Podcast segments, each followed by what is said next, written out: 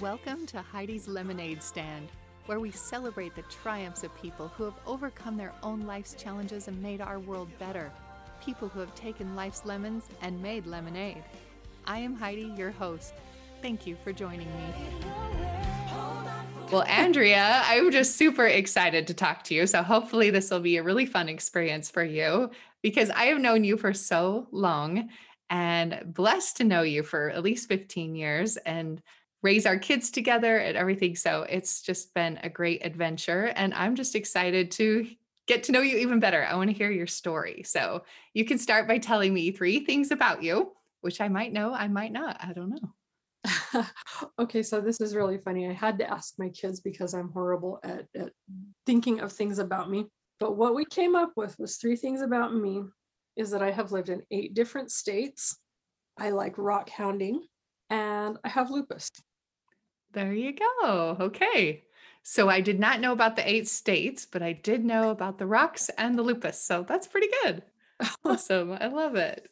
And then uh, I think I would, wanted to talk to you a little bit about lupus because that's what I kind of have seen you talk about and be so open with and be so supportive of other people. And so I thought you can share your lemon to lemonade story, but I thought it would be something about telling us about lupus and how that came into your life and what you've done because of it. Well, it came into my life like a Mack truck. Most people who have lupus are diagnosed between the ages of like 18 and 45. I was diagnosed in 2001 when I was 32 ish, middle 30s, I think. And I had three little kids. Carter was like three, Tiana was five or six, and Jeffrey was like seven or eight. So they were little and, and busy. I went into the the big flare, you know, because it's it's it goes into sometimes you're flaring, sometimes you're in remission. But I went into a ginormous flare mid-September, beginning to mid-September. You know, it's a new century, a new everything. You gotta you gotta do it big, right? So so my body decided it was gonna do it big. And I was just coming off a bout of strep. We had just moved from Logan to American Fork and we were living in my folks' basement while we were looking to get a house. I I started to puff up for like no reason. I could not figure out what it was. I felt just crappy. And and I had all this water weight gain. It's just like, what is going on? Everyone's like, oh, drink more water, will flush your system. Do this, do that, do this, do that. And it got to where my legs were just straight. It was like elephant legs from my thigh, my upper hip, my thigh, all the way down through my toes. It was just one straight line. I was carrying so much water. It was so uncomfortable. I had sausage toes and I was just, I actually tried to do this, which is kind of funny. I poked my foot with a pin, just hoping that it would pop. and it didn't and so I I had so much water weight gain. My face was just puffy, puffy. I don't know what's going on. I can remember sitting downstairs in my mom and dad's basement on dad's recliner trying to elevate my feet and all this going on and then all of a sudden on the news um, this was september 11th so i'm sure you can guess what it was wow um, i was like andrea andrea you got to see this this is happening and I sat there feeling like yuck and seeing this happen. And my husband was in the National Guard, Army National Guard at the time. I saw those towers go down. And I knew Scott was going to have to go over there. And it was not a happy thought. I, I I felt so so sad for the people who were in the towers and the people who lost their lives that day. And and I knew that my husband was going to be going over there to help those people in some way or another. I didn't know how he was going to be helping. I didn't know when he was going to be called. Within a month, his unit was called up by that time I had been diagnosed with lupus, which is kind of crazy how that came about. But his unit commander, knowing our situation, said, Scott, we're going to transfer you to another unit because they will call the Relief Society out before they will activate this unit. And, you know, we're like, oh, good. But, you know, we should have known, hey, who always gets called first? Relief Society.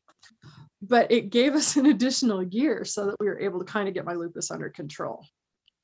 Um, before he did go out, he did eventually end up serving 14 months in Iraq, helping to rebuild the country, um, building police stations, um, schools, and all that kind of stuff, uh, and trying to mend some of those relations he was building up what had been blown up the year before. Did some incredible things over there. But uh, when I was first diagnosed, you know, we had that September 11th stuff going on, and it was just crazy. He had just got a job at ARUP, which is at the research park at uh, up at the U. He was talking to his boss, who was an amazing man, and telling him kind of about our situation. He's like, "My wife is sick. I don't know what's going on." And so he told Kojo some of the the symptoms and stuff that I was having. And he said, Hey, let me get him in with my friend who is the head of nephrology at the U. Not just a doc, but the doc. One of the premier guys in the country. And so within a week of Scott having that conversation with Kojo, I was sitting in Dr. Cohen's office. I walked into the office. They took one look at me and said, Lupus, you know, and sat me down. I mean, I I remember that day so well because I was I was so puffy that I couldn't find where to put my eyeshadow on my eyes to you know make make myself feel like I looked human even. Uh, my eyes were practically swollen shut just because of so much water retention. Plus, I have a, a typical butterfly rash, um, which is one of the, the ways that people are able to, one of the few outside effects of lupus is you'll get a malar rash. We call it butterfly rash right across your nose and your cheeks. But yeah, so I walked into the office there and they're just like, uh huh, you got it, baby. And I'm kind of going, okay. They sent me in for a kidney biopsy, which wasn't a big deal. A lot of people freak out, but I'm I'm I'm one of those weirdos that really is interested in science and basically, what they did is they took a core sample of my kidney. And, and I'm like, I want to see the needle. I want to see this thing. This is so cool. Can I watch it on the ultrasound? and they're all, Are you crazy? I said, No, I'm curious. You know, whatever it is that's going on inside of my body, I want to see what you're doing and how you're treating it and all that kind of stuff. And they're like, Okay. so they did that. And um, a few days later, they called me in again for another for another appointment to talk about the results. And they said you definitely have lupus. Um, world health organization has a scale of like one to five. One is you're perfectly healthy five is you're dead. They said you're stage four. And they told me there in the office they said had we waited one more week you would either be on dialysis or dead. I just was so appreciative of the miracles that had happened. Not feeling so horrible and stuff but but the miracles that happened so that i was able to get treated and diagnosed. I mean to get into a good doctor usually it's a few months wait but they slid me in within the week and they had that biopsy within a you know it was i started i started chemotherapy the beginning of october.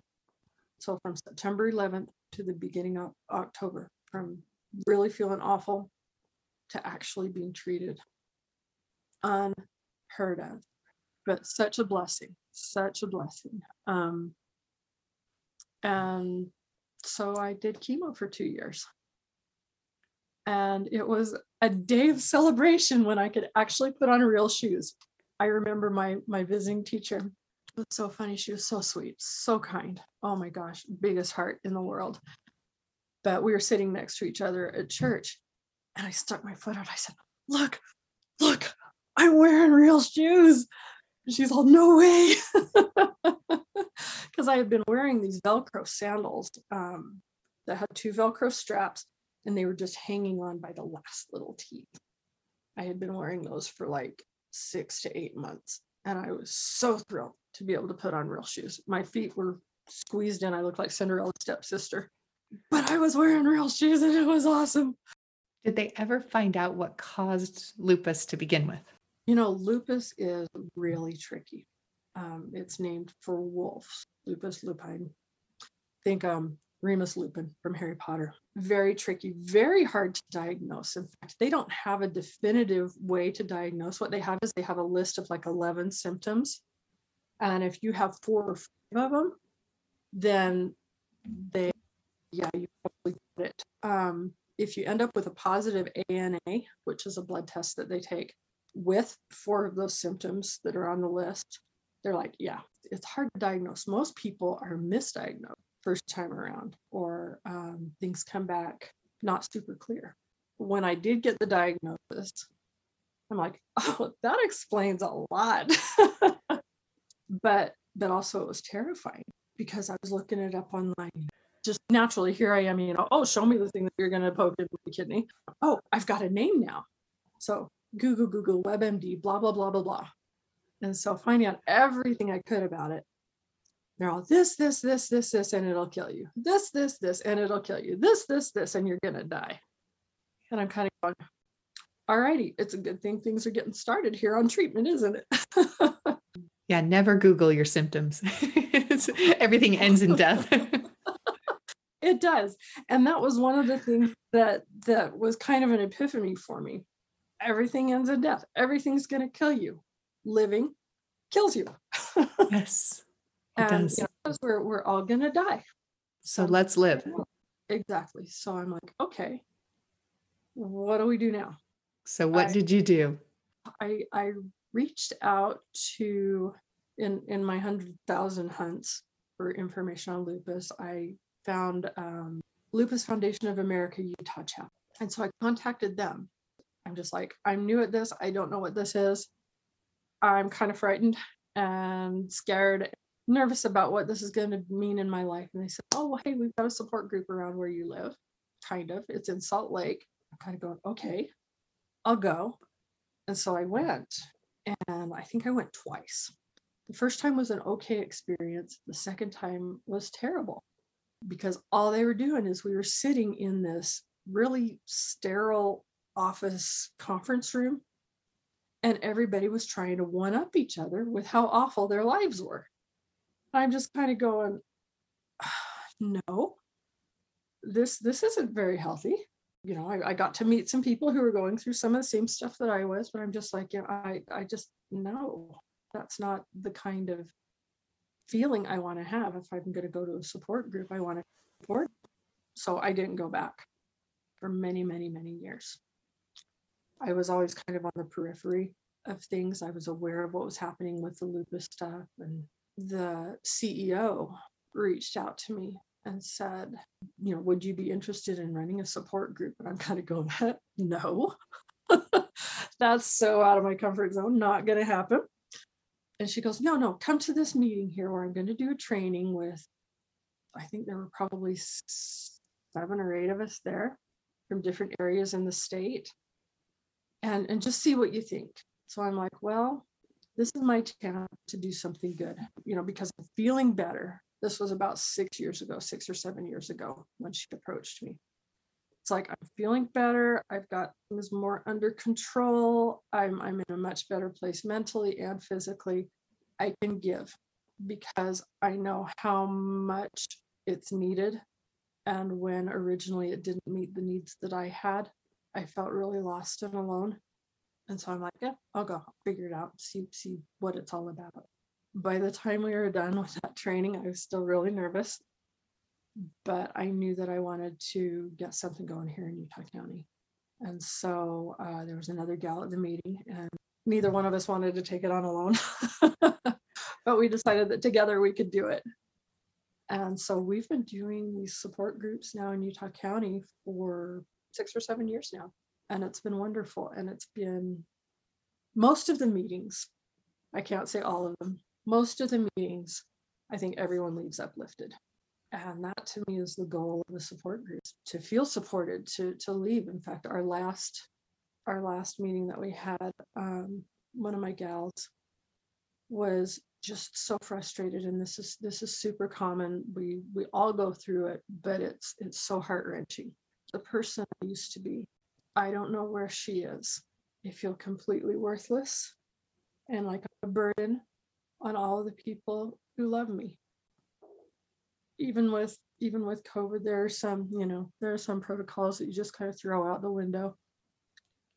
A big hug and lots of tears reassurance that she's an amazing person and trying to help her see the good that she brings into everyone's lives around her and the strength that she has. It's been such such a blessing for me to be able to help our group strengthen each other through each other's talents and strengths. I mean we're all we're all different but we're all the same but we're all different.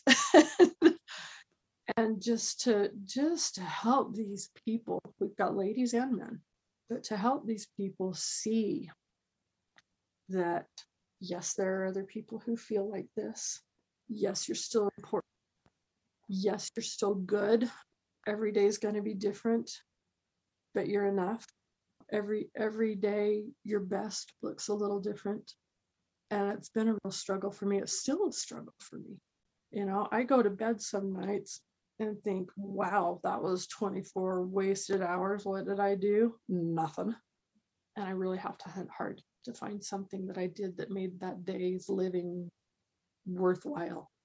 And i've been diagnosed for 20 years 21 years and i still go through it. It's hard. You lose you lose that old you. You know they, they've been tossing it around a lot with covid but new normal. You have a new normal and and that's not so hard but your new normal changes every day so But yet you work every day and you've raised a family of three kids and run a household. So, I mean, it's interesting to hear that you still have those days where you feel like you what that it wasn't worth it. well it's not day wasn't worth it it's just that i don't feel like i contributed anything to that day you know it's so hard to see from yourself what your little successes are you know like i said that's something that i still fight with almost every single day very rarely do i go to bed and say what a great day that was. I feel like i accomplished so much and helped people. You know usually i'm just like oh. but i try to make a conscious effort to be optimistic about it all. I'm a i'm definitely a silver linings kind of girl. I get down on that and i think okay so it's been a nothing day. There's got to be something. There's got to be something i did. And and you know even if it's when i was on playground duty today there was a kid that that fell down and scraped her knee and i was able to to give her a hug and a band-aid and and i helped her smile through her tears. Okay good there's my silver lining for that day you know but just just it's a conscious effort and a continuous battle to stay optimistic and, and keep that fight going It's interesting that you'd say that because I think everybody, no matter what they're going through, really needs to give an award sometime throughout the day of like, hey, good job, or I did this, or I saw this, or I, you know, there's the sunset, or there's, you know, the birds singing, or whatever it is. I think we all, it would elevate our days if we go to bed at night and think something good came from this day. And I love it because you're naturally doing that because you are the silver lining person. You're already seeing and trying every day to find that good thing. And so that's a great example because it would be easier to just feel sorry and feel useless and stay in bed, not get up the next day and just give up. That's the easy thing.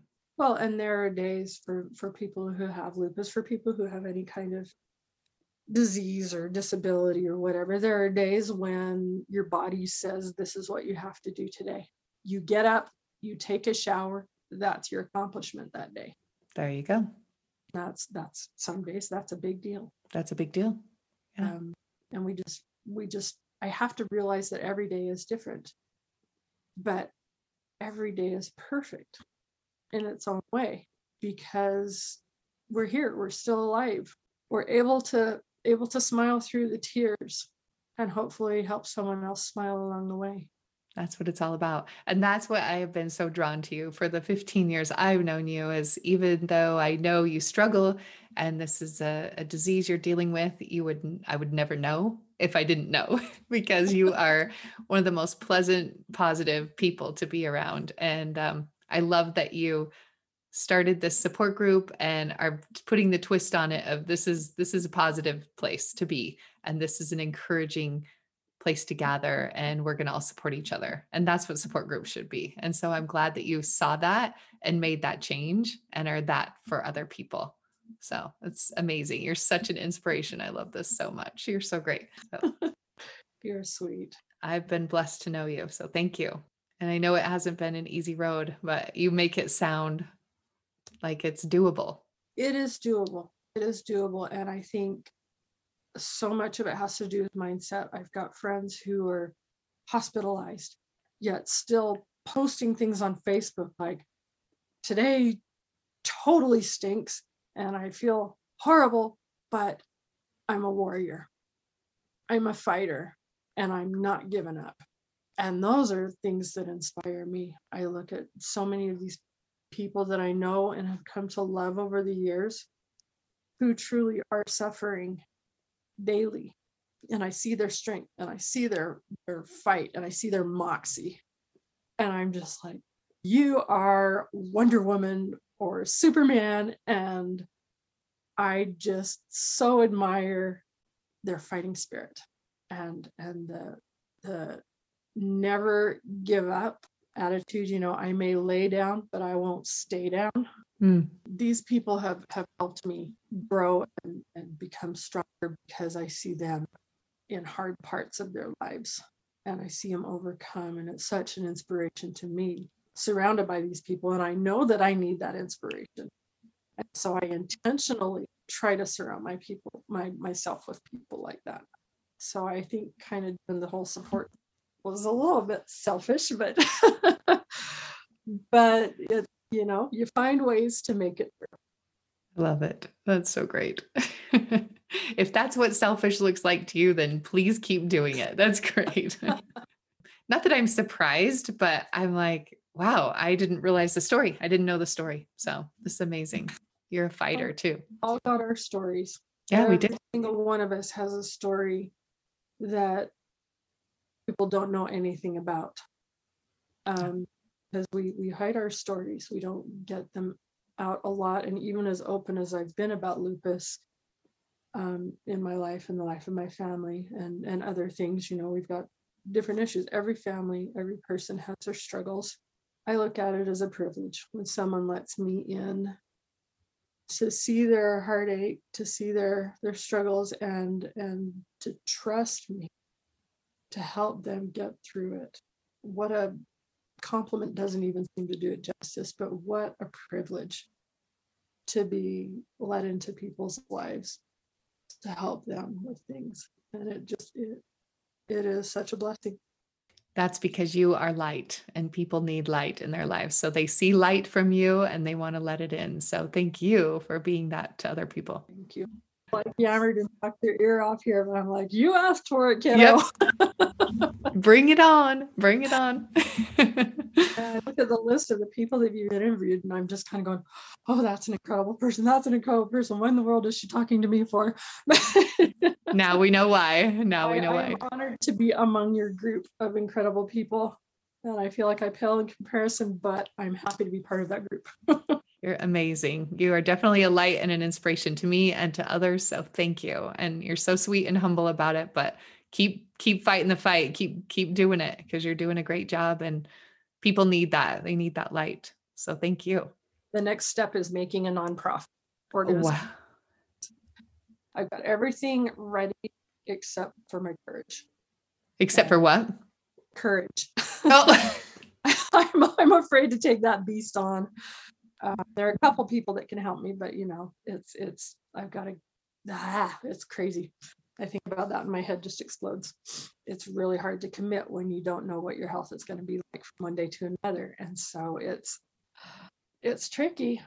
Nonprofit would help with education and with awareness, and hopefully, as it gets moving, we could do things like medication assistance um, and provide things like that for those who are are maybe less financially stable you know working with ssi working with getting people on disability who can't work because so many are affected in ways that that affect our income. Like i couldn't work more than half time if i tried. I just need to kind of make my vision smaller i think and then it might not be so intimidating but I think of the big everything, you know, it's like let's have flyers in every rheumatologist office. Let's do this, let's do that, let's have a walk and just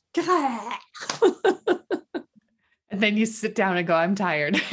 that was the end of that. And, yeah. Well, I think that would be hard. It's like a catch 22. Like your your spirit and mind wants to develop this amazing nonprofit that will help so many people and your body's going um yeah not today yeah definitely yeah. need to partner up with some people so know i've got to find some people some healthy people that's yeah. what i need to do is find some healthy people because i've got a lot of loopies that are willing to play the game but but we don't know yeah.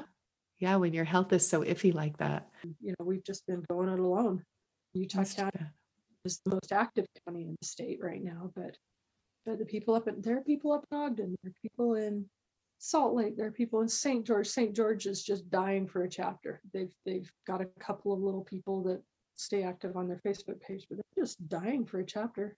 I did some math. There are over over 14,000 people in Utah with lupus. Wow.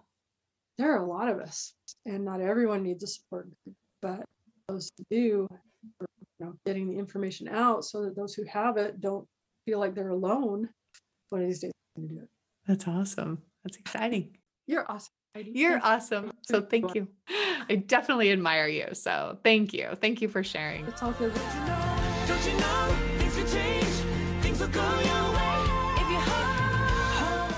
You're still here?